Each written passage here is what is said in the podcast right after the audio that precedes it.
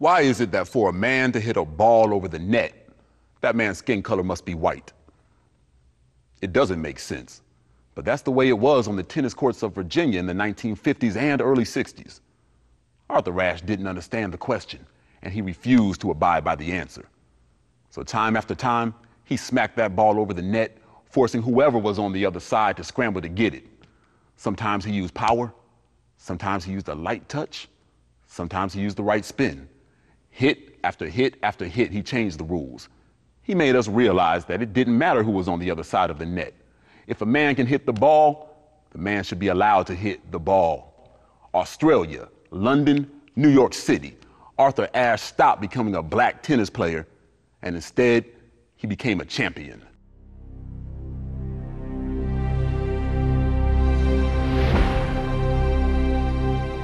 Today's media has made epic heroes of our athletes.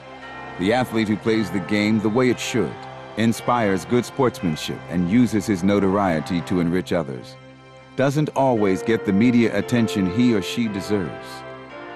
Arthur Robert Ashe beat back many foes before winning the most prestigious tennis tournament in the world, Wimbledon. Long before the great moment in tennis history, Arthur Ashe plied his trade in the heat of segregation. So often throughout his youth, Ashe's brilliance on the tennis court did not win him opportunities to play on the country clubs and well-kept public courts of Richmond.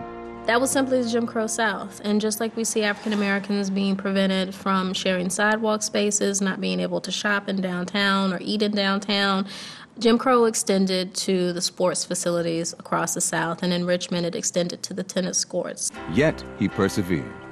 He used his intellect to understand the game and his athletic skill to apply it in competition until he could no longer be ignored. Against the greatest players in the world, on the grandest stages, he could not be defeated. Wimbledon, the U.S. Open, the Australian Open. He had to be incredibly strong to deal with a lot of that and to keep his focus and to not give up because I think it would have been really easy for someone to run up against that type of resistance and just say, I'm black and I can't do this. They're telling me no and I can't continue. But that's not what we see with Arthur Ashe. Instead of focusing on living a life of luxury with his success, Arthur Ashe chose a life of service. He brought worldwide attention to the sins of racial segregation known as apartheid in South Africa. The fantastic example that Arthur Ashe will leave for us is the example of an activist athlete, someone who is not only uh, able to excel within their particular sport.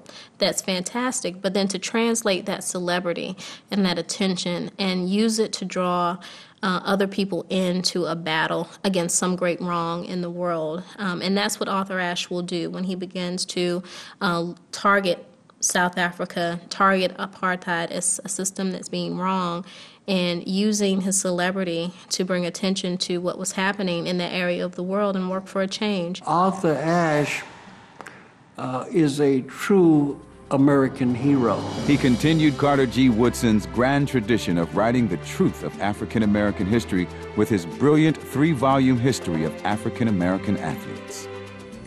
I have known since the time of my brain operation in September 1988 that I have AIDS. A blood transfusion following a heart attack sent HIV cells streaming into his once indomitable body. Arthur Ashe transformed his personal adversity into a platform to enlighten Americans about the realities of HIV/AIDS, and in typical style, to meet the challenge head on. Arthur Ashe stands apart, a hero of a new age and an inspiration for the future.